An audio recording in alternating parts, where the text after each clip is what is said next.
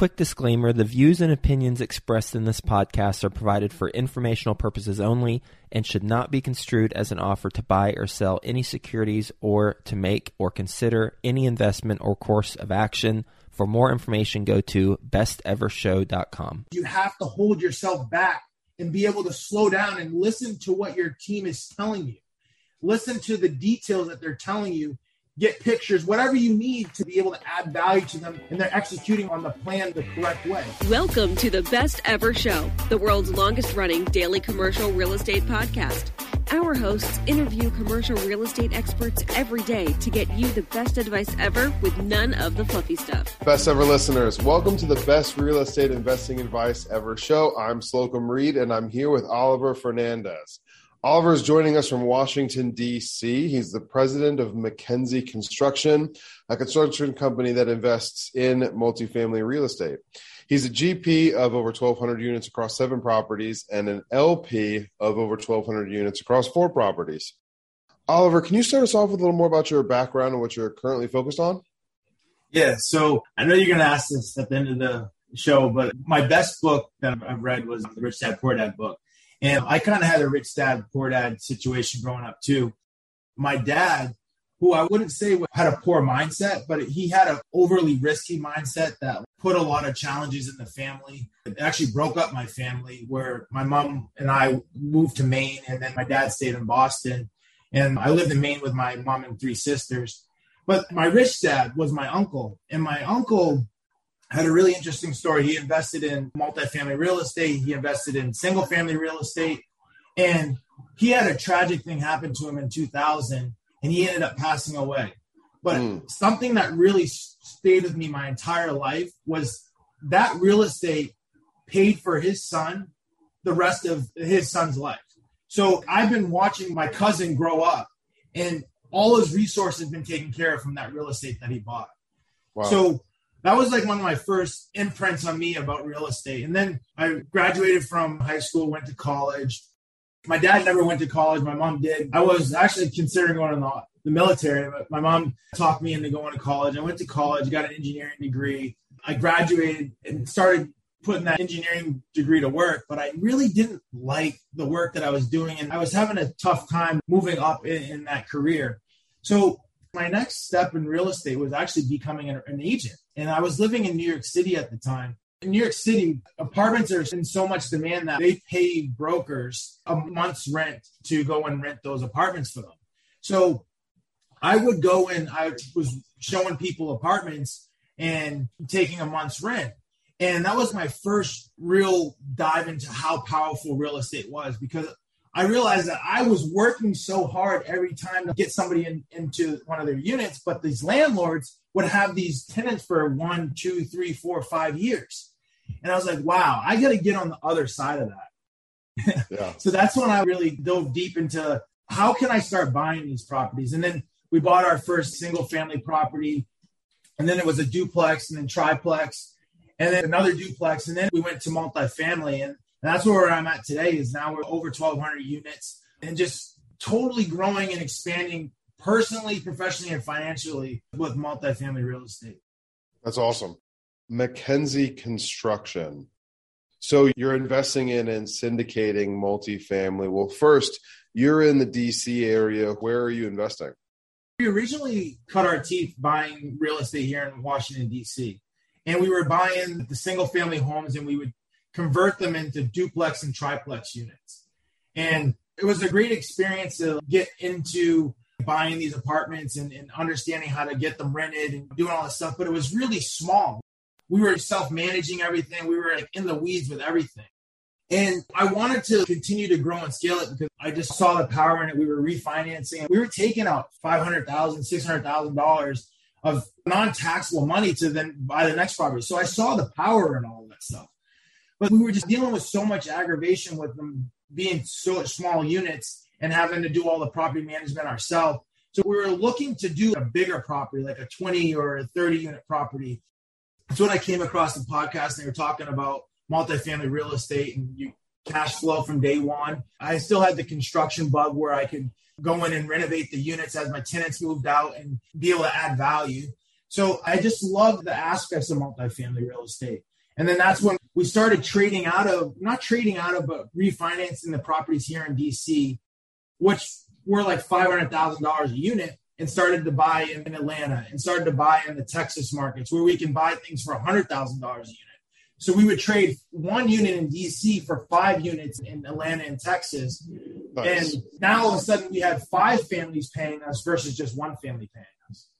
So it was almost a diversification play too.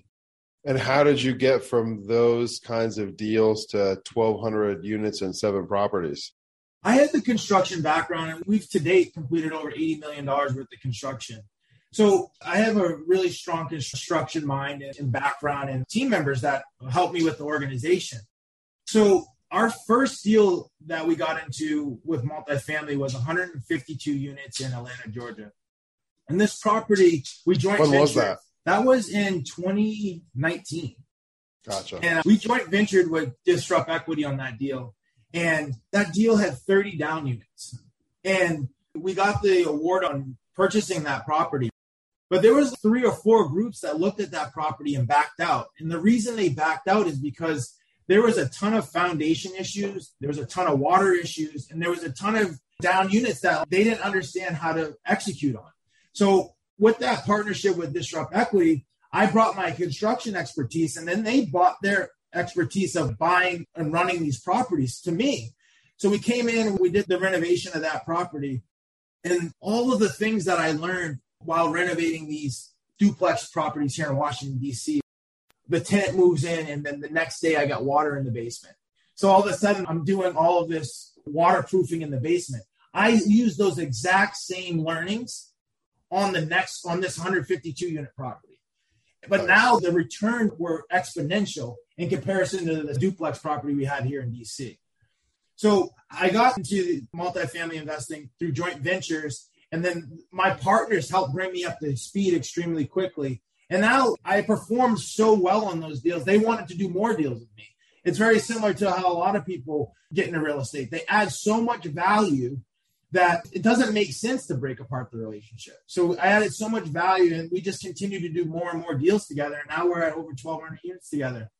And we're actually in the process of buying another three units for $98 million across Atlanta, Austin, Texas, and Daytona Beach, Florida. It's exciting. Within these partnerships, you focus on the construction component. Yeah. So you guys are buying properties that require some sort of major lift that, well, what's the best way to say this? You guys are buying properties with a higher barrier to entry because of the construction required on the front end to get them performing. Is that correct? Not every property is like that. In the beginning, there was a lot more properties like that a couple years ago. But we buy value add properties where they have kitchens to be updated. There are some down units, but maybe there's not 30 of them. Maybe there's one or two of them. So not every property is as, as damaged as that one. But that was my connection to joint venture with my partners and really develop that relationship. Gotcha. So you guys are doing deals that are a little more conventional now. The value add, buy it, do some renovating, raise rents, generate some force appreciation sufficient to sell in a few years and deliver an IRR. Yes, sir. Gotcha. Well, let's talk about the more fun ones, the ones at the beginning. I have not bought any 152 unit properties yet. All my stuff is smaller. Generally speaking, distress comes with a discount when you're the buyer or when you're the seller. When you have serious foundation issues, 30 down units, water intrusion, I imagine in part because there was much less competition interested in those properties, but also because of the situations that you were going to have to inherit and navigate and deliver on, that you guys were able to get a pretty good deal when buying it, all things considered. Do you have a way to quantify what that discount looked like for getting that property in such condition? This was actually a smaller seller. So they had only really been in the single family game and they weren't that sophisticated. So the actual transaction of closing this deal was really difficult.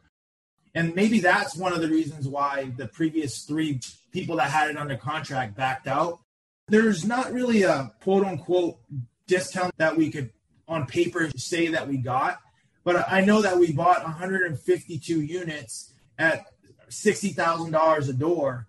And at that time, things were trading at $80,000 a door.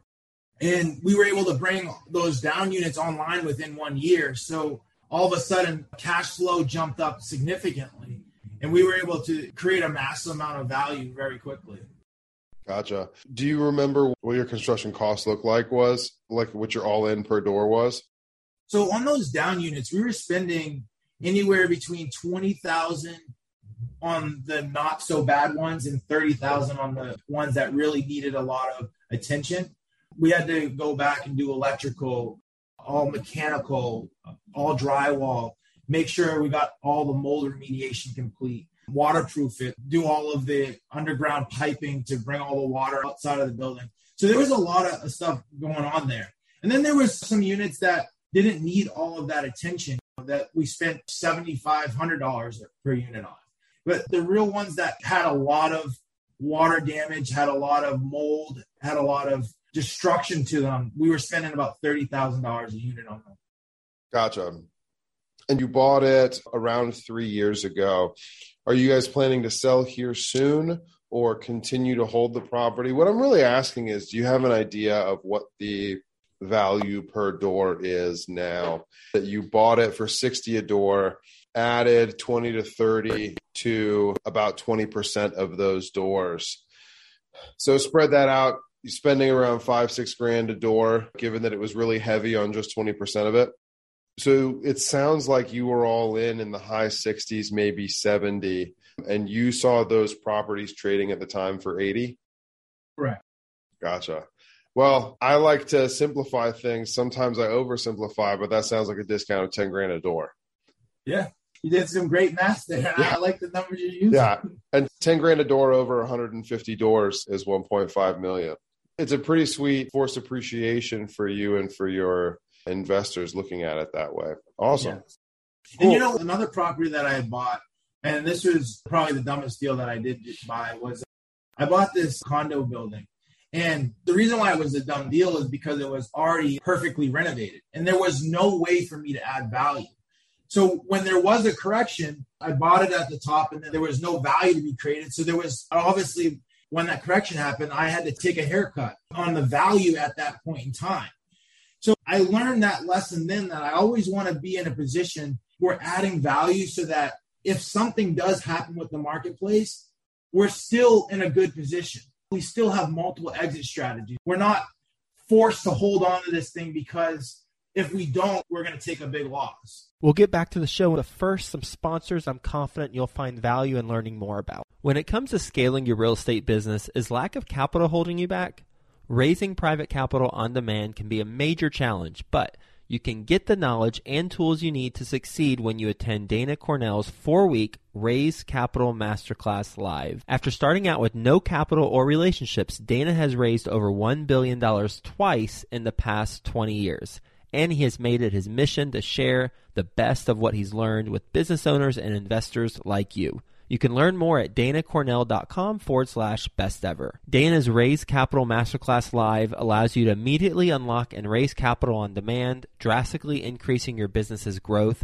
If you're ready to take your business to the next level, go to danacornell.com forward slash best ever to enroll today. I'd like to introduce you to my good friends over at passiveinvesting.com, a private equity real estate firm based out of the Carolinas.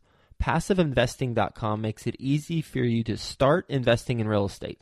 They focus on acquiring institutional quality apartments and self storage facilities with private accredited investor funds. They also have a real estate debt fund that offers hard money loans to local fix and flippers across the U.S., which currently has a 0% default rate. With a portfolio of over 700 million in assets and controlling over 250 million in equity, they know how to secure the best deals and how to avoid the red flags. If you are interested in learning more, please reach out directly to passiveinvesting.com and request the free passive investor guide that outlines the seven red flags for passive apartment and self storage investing. Visit passiveinvesting.com forward slash red flags to download that PDF now.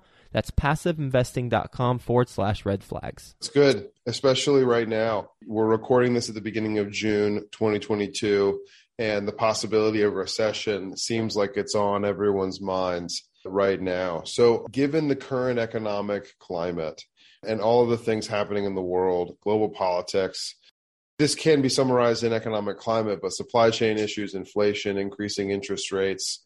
Are you guys changing the way you look at deals at all, or are you changing which deals you offer on? That's a really good question. And honestly, I got a big eye opening experience when COVID happened. I was in construction and I was in real estate. And a lot of times when you're doing really well, there can be a lot of shiny objects. So thinking about, oh, it'd be cool to own a casino or it'd be cool to own a hotel. But during that time, we saw that the rules were go home. And the only reason you could leave your house was if you wanted to go to the grocery store to buy food and water. So I realized then that the things that I was involved in were essential. It was so tied to our survival that basically everything has to go wrong for this to really touch or affect multifamily real estate.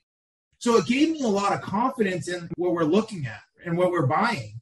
And with that being said, it reinforced that yes, you have to buy things right. Yes, I need to make sure that there's value to be created. But if that is the case, then there's still deals to be made out there and to continue to buy through all seasons because we're tied so closely to a basic survival need of housing. And when we're buying right and we're buying where there's value to be created, I like that deal nine times out of 10. That makes sense. You know, I first got into C class apartments by neighborhood and demographic, not necessarily by property age. But I got into C class apartments in mid 2019. I'm an apartment owner operator in Cincinnati, Ohio, Oliver. I had only managed A class until A locations, A demographics until several months before COVID. So I was very proactive in making sure that my tenants had the resources that they needed, including if they needed assistance, that they should come to me first. Let me know in advance that I had a plan for helping them. And to your point about being essential, Oliver, this is an other oversimplification, and I'm going to call it that up front.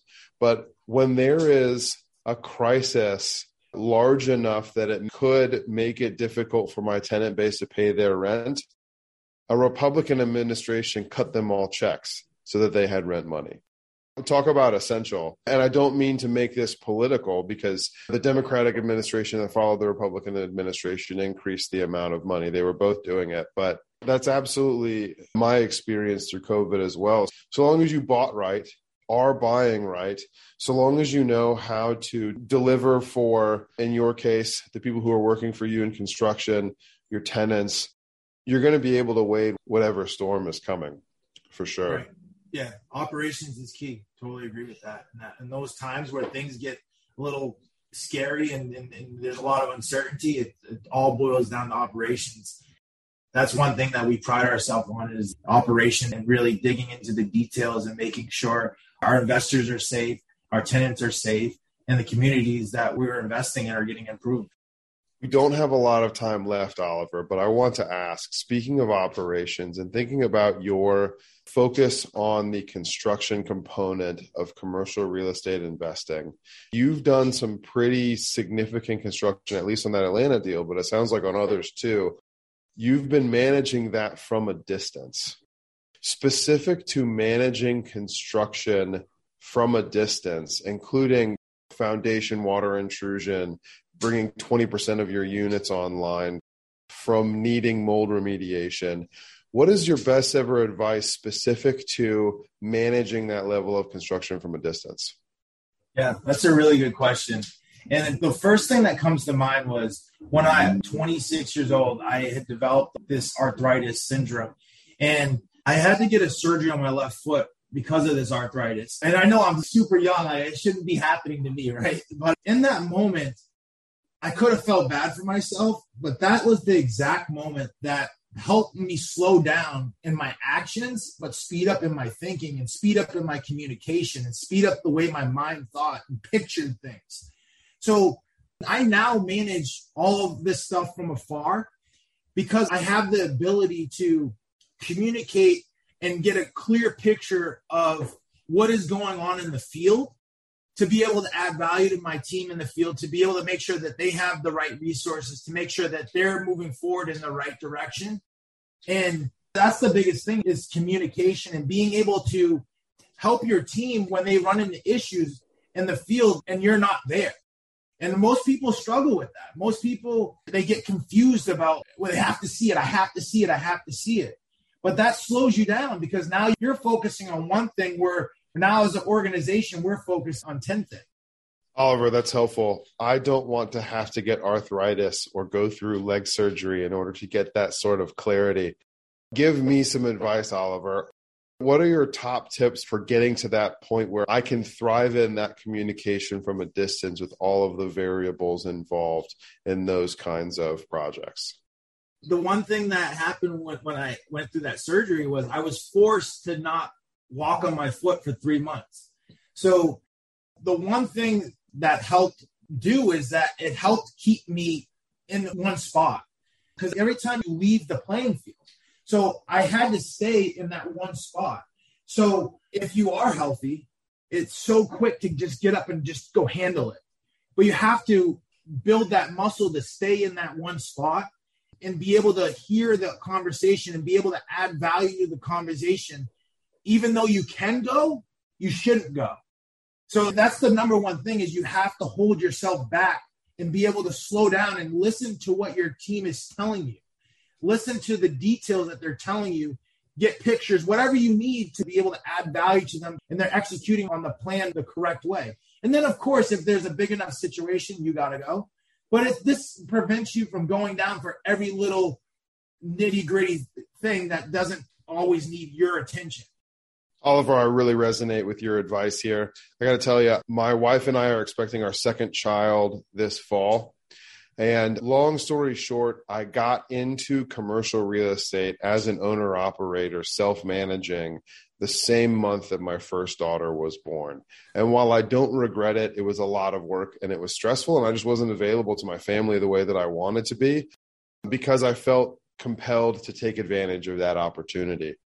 So, my focus right now, with a few months to go, is how do I make sure I can be out of the day to day operations of my entire portfolio come this fall when I really just want to be a husband and a dad and only have to work 10, maybe 20 hours a week to make sure that my vacancies are being filled, my apartments are being turned, my rent's being collected, and I have something for acquisitions in the pipeline. So I totally resonate and I'm doing that myself. I'm following that advice in forcing myself not to just go do things myself and be on site and let other people handle them and make sure that there's a lot of communication and clear communication to get things done without me needing to be physically present. So I totally resonate with that advice, and I hope our best ever listeners were paying attention when you shared it. That being said, are you ready for the best ever lightning round? Yeah, let's do it. Great. You already started off, off with your best ever book, Rich Dad Poor Dad by Robert Kiyosaki, which I just re listened to myself. I'm in the middle of Rich Dad's Guide to Investing, part three of that Kiyosaki trilogy. What is your best ever way to give back? A second add on to that book, though, is How the Rich Are Getting Richer. Have you heard that one? No. Who's it by? Robert Kiyosaki. No oh, one's oh, heard of it. It's so good, though. You got to read that it's like the sequel to, the Rich Dad Poor Dad. It's like why the rich are getting richer. So that's my. I'll have to add that to uh, my list for sure. Yeah, for giving back. So every year during Thanksgiving, we actually go to a women's shelter, and this women's shelter obviously deals with abused women, all of that. And yeah. it's really near and dear to my heart. But we go there and we make breakfast for them for Thanksgiving. And it inspires me every day to keep continue to move forward and build and create something really big to be able to support these people. And then we donate resources to them as well. We won't donate over $100,000 to them and inner city kids here in Washington, D.C. Specific to your role in the deals that you've syndicated, focusing on construction, thus far, Oliver, what's the biggest mistake you've made and the best ever lesson that you've learned from it? It would go back to the small deals. So many lessons that I learned on the small deals, I'm using on the big deals. So that one property that I bought at the top of the market, totally renovated, was a massive mistake. And I forced myself to not sell that property at a loss, but not eat all of it, but stay in the game and manage that property at a loss for 10 years before it came back. Well, that's what I love about real estate is that if you have a tenant in there and they're paying the mortgage and they're paying the bills, it buys you time for it to come back. So the lesson that I learned there was don't buy things that you can't add value to and that you can't force appreciation on. Because when things happen and there's no wiggle room, you get your back pushed up against the wall and it's no fun to be there. Absolutely. Give us a summary real quick. What's the lesson from that story? So the lesson is don't buy things that you can't add value to.